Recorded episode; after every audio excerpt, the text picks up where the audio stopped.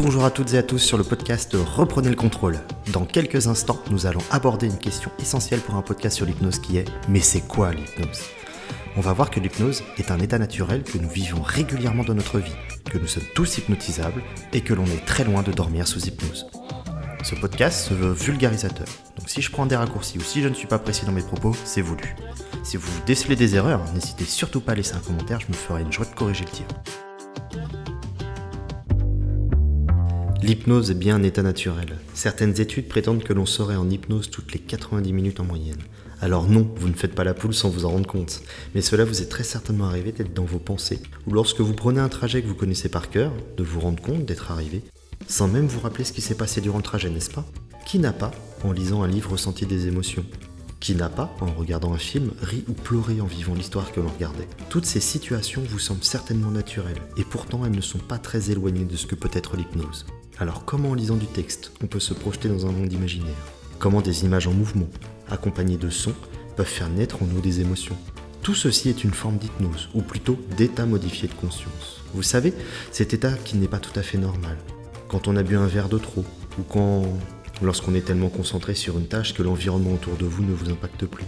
Ces états modifiés de conscience, il en existe beaucoup de différents, et l'état de transe ou hypnose en fait partie. L'avantage de l'état d'hypnose, c'est qu'il est contrôlable, pour devenir ou obtenir ce que vous souhaitez.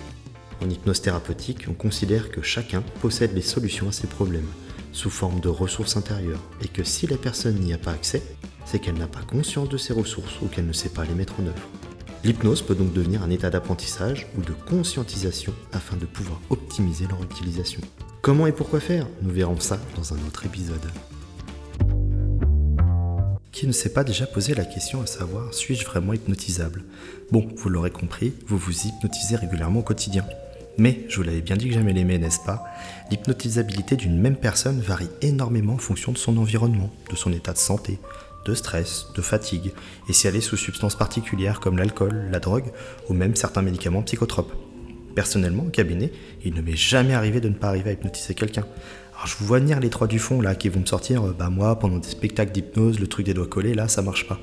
Oui, ok, l'hypnose de spectacle a cette spécificité particulière d'être très rythmée et de devoir réaliser des tours dans un timing précis et souvent court. Du coup, l'hypnotiseur se doit de choisir ses clients en fonction de leur suggestivité, ou plutôt de leur capacité à entrer rapidement et facilement en hypnose. Là où en cabinet, je peux mettre 20 minutes, tranquillou, pour hypnotiser quelqu'un, sur un spectacle d'une heure trente, on peut comprendre que c'est un poil compliqué. Au passage, la suggestibilité d'une personne, c'est sa capacité à prendre les suggestions, les intégrer et y répondre. Cette suggestibilité, en plus d'être très difficile à dire, augmente fortement quand on est sous hypnose, ce qui permet un travail plus inconscient en étant beaucoup moins limité par la partie rationnelle de notre cerveau. Quand on sait que notre inconscient arrive à emmagasiner et à gérer plus de 10 millions d'informations par seconde, là où notre conscient peut lui le faire avec une petite dizaine max, on peut comprendre en quoi donner plus de place à notre inconscient peut être utile. N'oublions pas que c'est cet inconscient qui nous permet de scanner notre corps en permanence pour savoir si tout va bien, qui nous permet de respirer, de faire battre notre cœur, toutes ces petites choses utiles sans qu'il soit nécessaire qu'on y pense. La perception de notre environnement extérieur aussi, qui n'a pas déjà été surpris par un magicien qui réalise des tours en close-up. Vous savez, ces tours qui sont réalisés très proches du public, souvent avec des cartes ou des disparitions d'objets. Notre inconscient, lui, suit toute la manipulation, mais comme notre conscient, qui nous guide dans la vie de tous les jours, est focalisé sur ce que le magicien veut que l'on perçoive, le fil de l'information fait que l'on passe à côté. L'hypnose peut devenir comme une sorte de trait d'union entre les deux, une sorte de passerelle d'échange entre notre partie consciente, rationnelle, et notre partie inconsciente plus créative, et beaucoup moins impactée par nos croyances religieuses ou non d'ailleurs, nos valeurs intrinsèques ou nos expériences passées. En hypnose thérapeutique, on permet à nos clients de prendre conscience de certaines choses, ou encore de s'imaginer ou faire comme si le temps d'un instant. On utilise une capacité de notre cerveau qui ne fait pas la différence entre un événement réel et imaginaire en termes d'expérience de vie. Mais on verra ça dans un autre épisode. Je pense que vous commencez à entrevoir en quoi nous ne dormons pas sous hypnose. Outre le fait que cela a été prouvé avec des observations sous IRM fonctionnelles de gens sous hypnose et de personnes endormies, le résultat avait été que les parties de notre cerveau qui s'activent ne sont pas tout à fait les mêmes. On retrouve un semblant de structure équivalente lorsque nous rêvons et lorsque nous sommes sous hypnose, mais on ne peut pas dire que ce soit la même chose au niveau fonctionnel.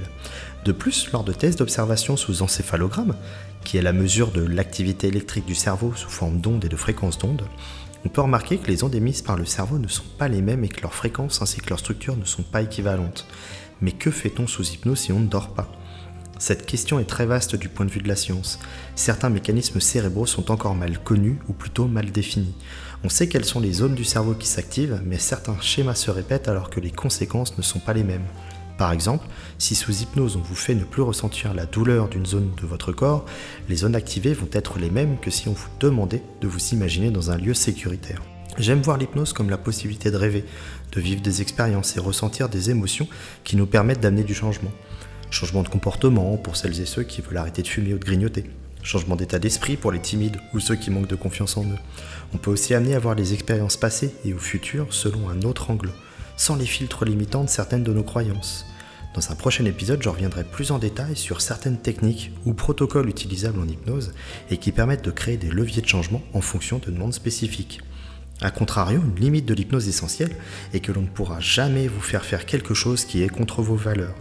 Exemple marquant et extrême, on ne pourra pas vous hypnotiser pour tuer quelqu'un, même si vous le détestez profondément, si c'est contre vos valeurs.